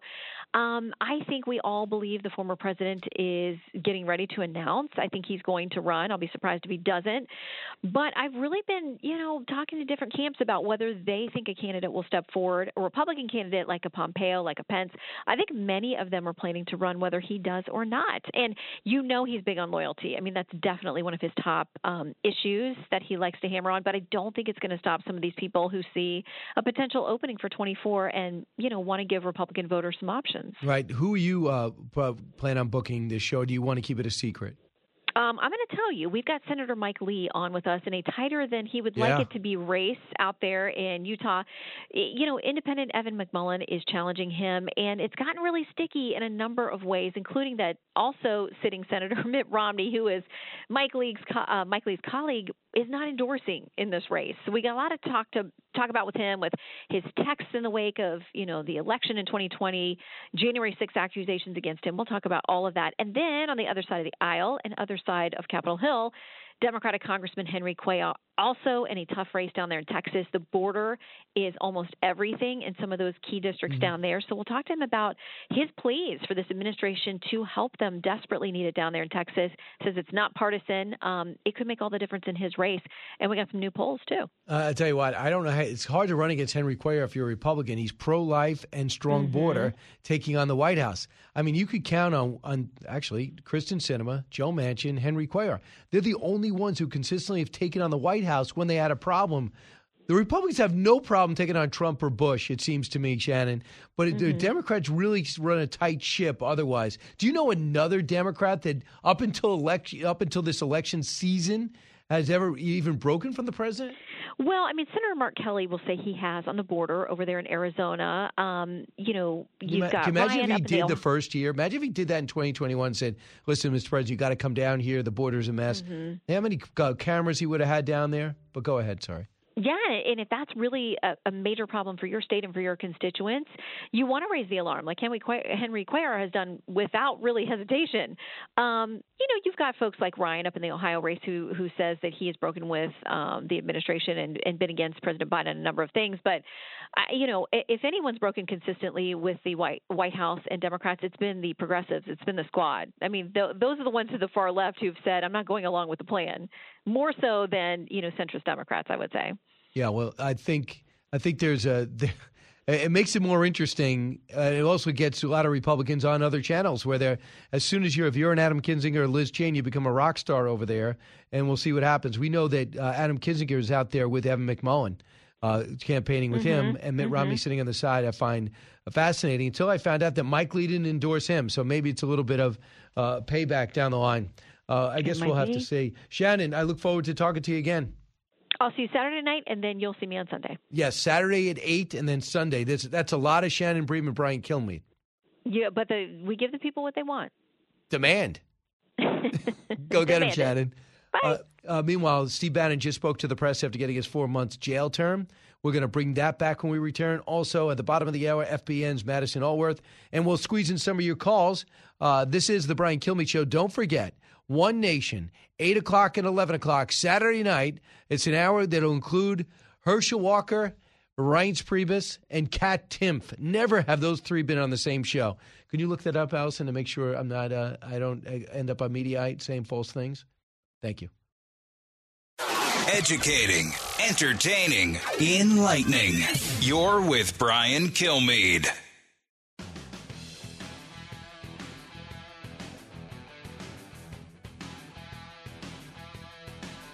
If you're interested in it, Brian's talking about it. You're with Brian Kilmeade. I want to say one thing. I, I respect uh, the judge. The sentence he came down with today is his decision. I fully respect. I've been totally respectful of this entire process uh, on the legal side. I also want to make one other statement before I talk about a broader topic. More than any person in the Trump administration, I testified before the Mueller Commission for more hours. I testified in front of uh, Chair Schiff and the House Intelligence Committee more than any other person in the Trump administration. I, attest, I testified in front of the Senate Intelligence. I think more than all about the issues related uh, to uh, to and to all of that. Okay, the same process every time. I had lawyers that were engaged. They worked through the issues of privilege, and at that time, I went and testified. And, I, and, and this thing about uh, I'm above the law is an absolute and total lie. It's true. Uh, and again, he's been charged four months in prison, doesn't lose his temper, doesn't go off. And I thought Shannon Bream, who's a lawyer, obviously, she's our, our, our judicial analyst. She said, Where's Eric Holder? I mean, he defied uh, the hearings, he defied Congress, and he got censured. Never goes to jail. No one even brought it up. So there is, I mean, it's clearly a double standard. It's it's ridiculous. So uh, that is uh, what happened. That's uh, relatively breaking news. I did interview the president today, but didn't want to bring this up because by the time I did the interview, we'd have a verdict. And also, I thought if I asked him that once, he was going to go off on the whole Russia investigation, which is worthy, newsworthy, but I wouldn't have got another question in. So that was a little of my strategic thinking there. Let's talk about strategy. Here's the president of the United States talking about what he wanted to do. He is getting defensive. Why? Because almost nobody's asked him to campaign. He's good at raising money. People wanted to go see the president, but not many people show up to hear the president. They wouldn't have done it if he was running for president. They never did it when he ran for president. Why would they show up now that he's an unpopular president, even though he says the, the greatest problem he has is he's accomplished so much, according to his transportation secretary, Pete Buttigieg, who evidently is wanted out in the campaign trail, as is Barack Obama. But he did appear yesterday in Pittsburgh with John Fetterman. Uh, and John Fetterman's got a problem. He can't speak because of his stroke. He's not good on his feet because of his stroke. He has trouble hearing and understanding because of his stroke. And his policies and his beliefs prior to his stroke do not line up for victory in a purple state like Pennsylvania, in my humble view. So here's what President Biden said, uh, trying to get his mind off everything uh, of John Fetterman's weak on crime policies, his uh, anti fracking beliefs. Here's the president yesterday getting some questions from the press who are finally asking him once in a while some real questions outside Fox. Cut to. Tim Ryan in Ohio said he doesn't want you there. Warnock said wouldn't say. Do you think they're making a mistake? No, there are 16 there I've already gone in for yet, and a lot more are asked. Another 20 or so.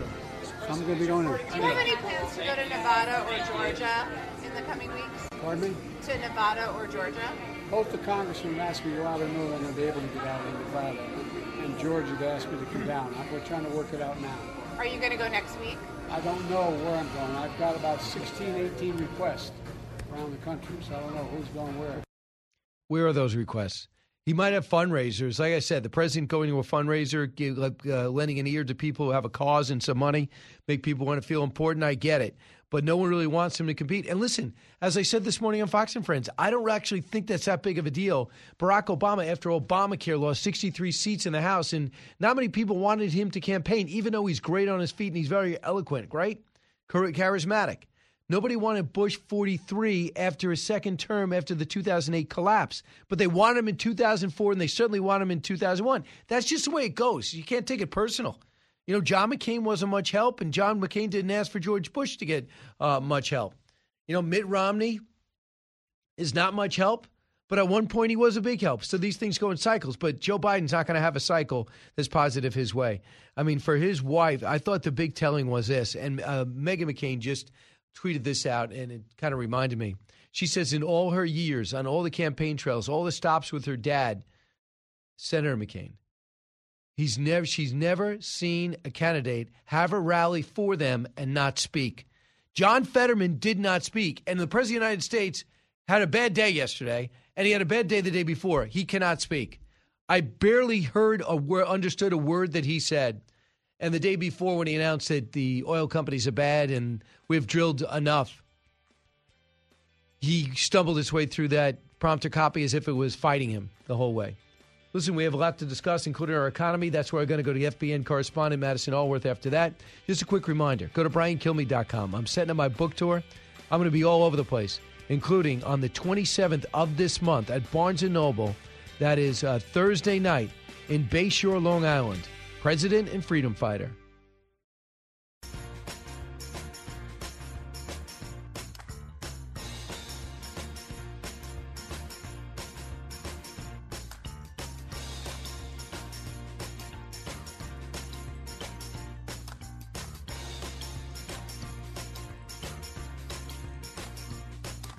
radio that makes you think.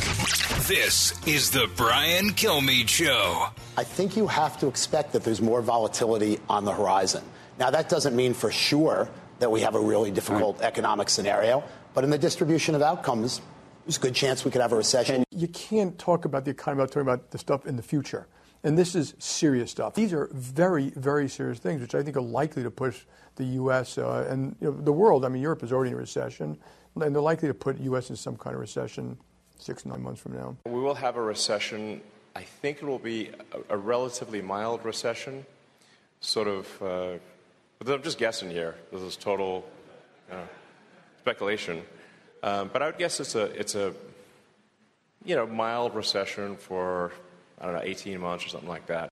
That is, I believe, Elon Musk, uh, who now owns Twitter. I'm not sure he's happy about it. Madison Alworth here, FBN correspondent, based in New York City, but willing to travel. Is that true? That is very true, Brian. Right. Great to see you. Great to see you too. So the big, you're in like the. I look at you as the real world economy, and then there's the academic world economy. I just gave you the academic who's in the real world uh, from the uh, from the CEO level. You get the sense that people are nervous about the economy. Yeah, absolutely. I mean, I talk to business, small business owners all the time, and while they are still seeing business, which is a good sign, they are noticing changes in buying habits. So people are going out and shopping. We see that. We see that the economy is still moving, but Mhm. people are buying less. They're buying what they need. And they're not splurging on those, you know, special items that they may have months or years ago. So this this transitory inflation is not transitory. It's hovering uh, high eights, nines, and that's where it's staying. The president points to. So is everyone going through this, but that's not really the case. China, Japan, Mexico, Canada, they all have lesser uh, inflation issues. Yeah, and I think when you talk to um, business owners or families, we don't care. They don't care if you know your, their neighbor, or they don't care if another country is or isn't. They care about how am I going to feed my family? How am I going to keep my business running? You know. There's obviously questions there in the validity of what he's looking at outside of our borders, but regardless of that, people here they just care about making ends meet. And I think there's frustration that there was um, a blind eye turned for so long. And now that we are at a 40 year high with inflation, people are like, well, it's a little too late. And what they're saying is, look at the jobs numbers. The Democrats, look at the jobs numbers, and their jobless claims are lower than everyone thought uh, on Thursday. Was that true? Yeah, but and we we did see them tick up again yesterday, I believe, a little bit. Um, yeah, I mean, there are so many questions because jobless claims are still at a good point. Um, we're still seeing hiring at a good point, and we are seeing 40 year high inflation. So I think everyone's kind of like, well, we're still ticking along. When does the bottom drop out? We're seeing some interesting moves with the 10 year yields and the two year yields.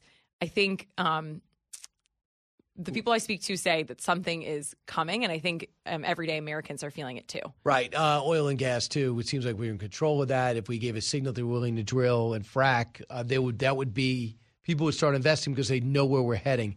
When I saw the when I saw the oil companies react to the president vilifying them, they basically said, "Come up with a policy, but a long term policy.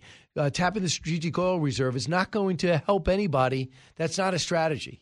It's not a strategy. And I think, yeah, just like any business, if you see a potential future, you're going to invest and do more. There's a lot of concerns around that. And I'm concerned looking ahead to the winter. We're already, we've seen a cold snap come across most of the US.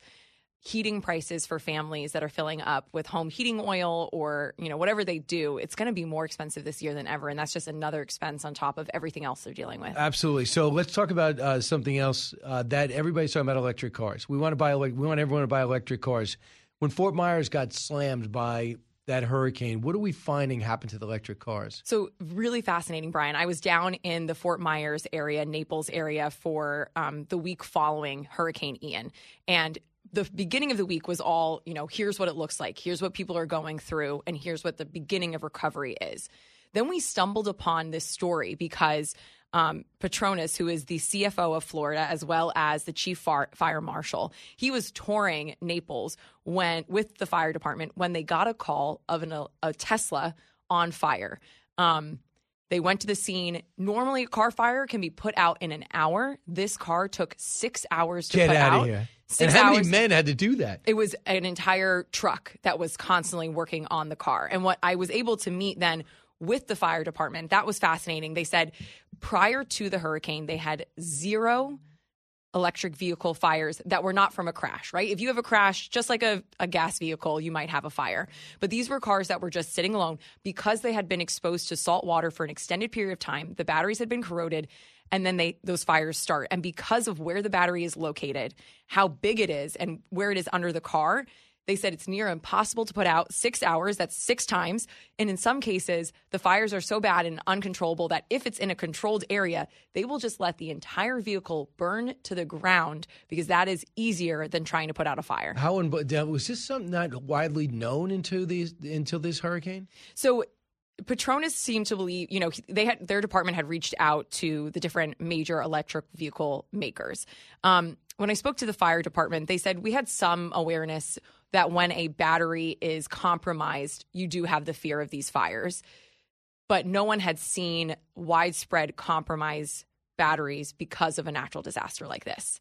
So there was some awareness that if you do something like this to a battery, it would be a problem, but they a, a, large fire department had not seen you know multiple vehicles and when i when i did this story on the friday there had been i think around eight vehicles in that county that had had electric vehicle fires and then over the weekend i got text alerts from the fire chief that two more in just the next two days that randomly combusted combusted after being flooded how crazy is that so the question is too i had a hybrid car madison alworth here from fbn and the one thing they said, I love the car. And I said, hey, what happens if the battery goes down? They go, yeah, we don't know. And we don't even know how long it would take. They say, we think it's going to be eight years. I go, really? Eight years? It was an SUV. And I go, eight years? It's supposed to last. I go, what if it doesn't? He goes, well, we cover for two. So I'm thinking to myself, that sucks. But I ended up, the car ended up being great and it didn't catch on. Nobody wanted the hybrid car. That was 2008. So now I think people would buy it. Just show me that it's practical. Show me that I'm not going to be sitting in the middle of nowhere with chargers. Or I pick up my phone. My phone does not hold charges like it used to. I'm sure yours doesn't. What about a car a year in? You go to charge it. Now it's not holding charges like it used to. How do you judge how much you have left? There's so many questions. There are so many questions. And it, it is a newer technology, which is why when you have a storm like Ian, you learn things, right? There's been many hurricanes. We've seen cars flooded out. The story that I did prior to the EV fires was how to avoid cars damaged by water in the uh, resale market because a lot of times these cars, these fuel cars and electric, wind up actually in other states because they're supposed to be compounded in Florida in this example, and scammers will lift them out to other states quickly where they don't legally have to register them. So we've taught. It's known that after a storm, cars have issues because electric and hybrids are newer to our uh, market, it's not as known, and we're still learning things. And there are questions around the safety of the battery, the the life lifetime right. of the battery, all of these things. So Madison uh, covers various. How many stories will you cover a week? I sometimes cover cover five. I'll do like one a day. Do you have like? Will they give you a story and you go, "No, I'm not doing that. I'm going to do another." I'll, and go up to somebody else and take their story. Do you have that much I power? I don't, I don't, really take other people's stories. I would say. I mean, at Fox Business, the good thing is there are, are storylines, and people, you know, multiple reporters will work on a storyline because oh, okay, it's always developing. So I you will have say, a sense of team. Uh, absolutely. And another thing, which I get all the time in my personal life, people will ask, you know, what happens if your team assigns you a story that you know you don't feel comfortable with or you don't want to do? Um, and I've worked at a couple different uh, national news organizations, and Fox Business and Fox is incredible. If if the team's like, oh, we're seeing this kind of bubbling around, can you look into it? And if I say, you know what, there's just not enough here, or this one headline is misleading, they weren't really doing um, the story justice, I've turned down at this point it's like probably three or four stories really? so not a ton because our desk our assignment team is really strong but if i say like look here's why i don't think we should be doing this story my my voice is heard and, and that makes sense because i'm the one going forward with the story but it's a great place to work and th- and that is a, a huge part of being a journalist having that Input. teamship. Yeah, Yeah, and then yeah, you got you got to trust. Well, Madison looked into it. She's not one to get try to get out of work. Uh, she actually wants to work. So um, I also think this, the reporting is so underappreciated and so much harder than anchoring. You go out in the field, you shoot all day for four minutes, you explain front and back. You got to be flexible on your hit times, and you got to be creative uh, out in the field. Um, I want to talk about a few of the stories that you covered. Number one, we don't hear enough about the baby formula. Yes. And, and where are we at with that?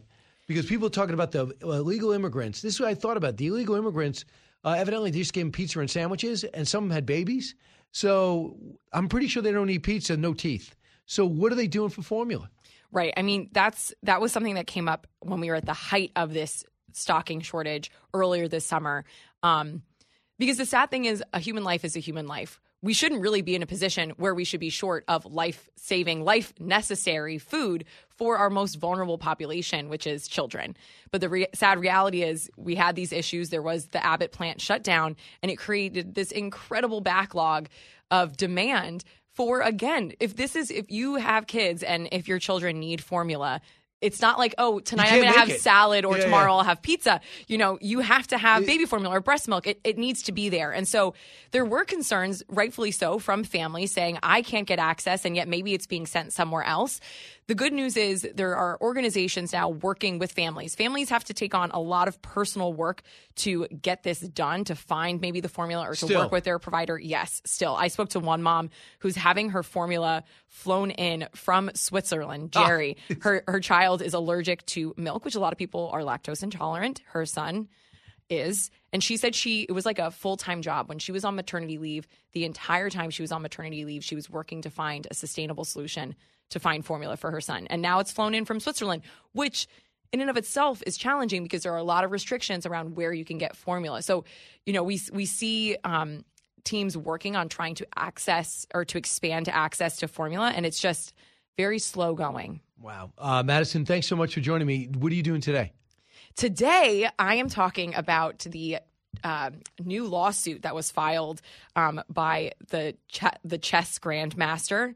Um, he's suing for $100 million because he's been accused of cheating. He's been ki- kicked off of chess.com. Um, Really? Hans Niemann. Yes, he's a 19 year old uh, chess grandmaster, and he defeated a different grandmaster And they, they're claiming he cheated. and they're claiming he cheated. And the, the challenge is Hans Niemann um, has admitted to cheating on occasion. He claims it was only at 12 and at random games at the age of 16, but only once for money and never for um, in legitimate tournaments with something on the line. Um, but chess.com has kicked him off the platform. That also means he cannot play Oh, for a $1 million prize. Um, there's he's claiming collusion between chess.com and Magnus Carlsen, who's also a chess grandmaster. Carlsen has a very popular, successful platform that chess.com has Right. purchased for millions of dollars. So he's arguing these two are colluding together and they And want to take him chess, off. right? And that's chess. So, Allison, you're running down a checker story. Very similar storyline. Do you want to expand on that? No, but what I will say is Eric's always interested in random things, and he loves chess drama. Yeah, you love. so he did you know this. about this, uh, Eric? Oh yeah, I've been following it since the beginning. It's So great. he loves space and chess. I mean, I don't think that's uh, random. Uh, that sounds like pretty nerdy things. I'm sensing a pattern, but Wait a second. How dare you talk about Eric nerdy like is that? great. I like nerdy. That's not a bad thing. Uh, yeah, about- this is- this is fascinating bright- How about bright and intellectual? Yes, or bright and intellectual. You're right. That's what I should have said. no, but yeah, I mean, he's a deep thinker. Uh, he also likes war. You like war too, Eric, right? I mean, you don't. You don't. Do when I it's like necessary. war? Yeah, you don't like Fascinated war. by, But interested in studying. Yeah, you're not pro-war. When a Strategy war and happens, tactics. Thank Sure, you. yeah. Right. And chess and war, both strategy and space. There is strategy to space. There are a lot of competing factors, private, public. Eric and his attitude are ruining the show. Let's be honest. I mean, we're just trying to do through a myriad of topics. Uh, so I did not know that you were diving into this, but now you're head. Yeah, I don't want to name drop, but I had Garry Kasparov on last Saturday. Look at that. You're right. You could bring him into this. Maybe I- he should know. I would love that. Right. I, I'm trying to get right in. This, this is what's fun about my job. Every day is different. And as an anchor, Right. I know you you drew the comparison. I mean, as an anchor, you need to know a lot about everything because every reporter is coming to you, Right. um, which is incredibly difficult because I find in my job every day I need to be one day a baby formula expert, the next day a chess cheating expert, you know, Uh, the next day talking about inflation and butter prices, and I'm in the back end of a bakery looking at bread when I've never baked a loaf of bread in my life. But every day is Right. different and exciting. So, Madison, this is, let me just, when you're not working, every time someone brings up a subject, like you know a little bit about everything, you're probably the most interesting person in the world to vacation with. Thank you. And go out to dinner, right, to dinner with. I'm, am I correct? I do think I'm a good dinner de- Right. guest, yeah. Yes. And, I the- don't have any plans tonight, so Right, that- that'd be good. So yeah, call Madison. Yeah, great. Uh, do you have your? You, go ahead, give your number. No, so Madison, I'm just saying that it's sometimes people bring up things they just don't know what you're talking about. You probably have never said that. I don't know what you're talking about. I mean, I've definitely said that. I'm not afraid to admit when I don't know what you know Right. what's going on, but I will say that in most circumstances, I can either give some info on what's going on, or I have a story related to whatever we're talking about. That is pretty cool. I just want to know enough to ask a question. That's really you, yeah, you know that's enough impressive. to deliver the story and be the expert. Yeah. Uh, Madison, thanks so much for joining us. Brian, I Uh, love being on with you. Thank you. That's great. And so now you have free this weekend? No, I'm going on a bachelorette trip. No, but I'm saying no work. No work. Yes, I'm. Right. I'm. I'm, going to enjoy my weekend. Right. I wasn't going to get you involved in anything. I promise. I just want to make sure you were off on a Friday. I That's just it. after work today, I will be headed home. Yes, Great. Uh, Madison, thank you. Brian. Thank you. All right, back in a moment. We're going to wrap things up. Brian Kilmeade Show. Expanding your knowledge base. It's the Brian Kilmeade Show.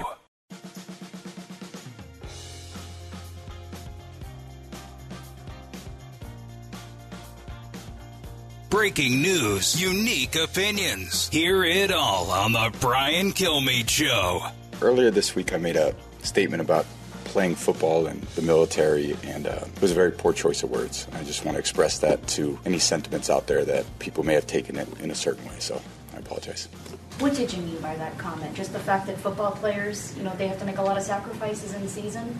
To be honest, I don't really want to expand on it too much because I don't feel just like. wanted to give you that yeah, opportunity in thank you you. I appreciate it. I just I have a tremendous amount of gratitude for everyone who served, and uh, you know, in the end, we play a game, and the military is defending our country is two very different things, and I shouldn't have made the comparison. Uh, Listen, he, I, I don't consider that a big deal, but I knew the minute I heard it, you knew the the the blowback was going to take place because the military is one thing, you're in war, but he is away from his family for a long period of time, and then you get obsessed with detail, and that's what he was referring to. He did it on the Let's Go podcast with Kevin Durant and Jim Gray. So uh, he had, by the way, the week before he had Aaron Judge on. It's a pretty good podcast. It's a pretty good, Yeah, good booker. Yeah, that's that's a great booker. But It's called uh, Tom Brady wants you on. That's pretty much that's that's your booker. Uh, I just think that he's having a rough time right now. They, I think his team is three and three. They don't have the talent they had. He's missing about two or three offensive linemen.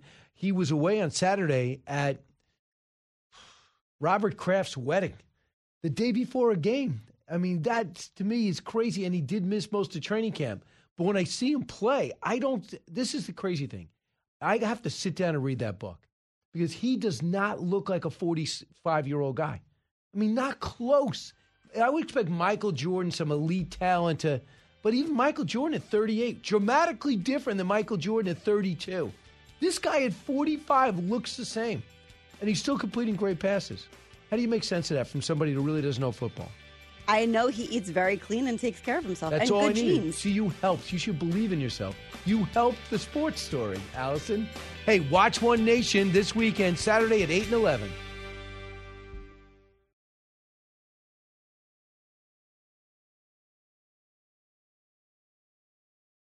The Will Cain Show is now dropping five episodes a week. Join Fox and Friends weekend host Will Cain as he tackles the latest headlines from his unique perspective, along with thought provoking interviews with leading figures and live calls from viewers and listeners. Listen wherever you download your favorite podcasts.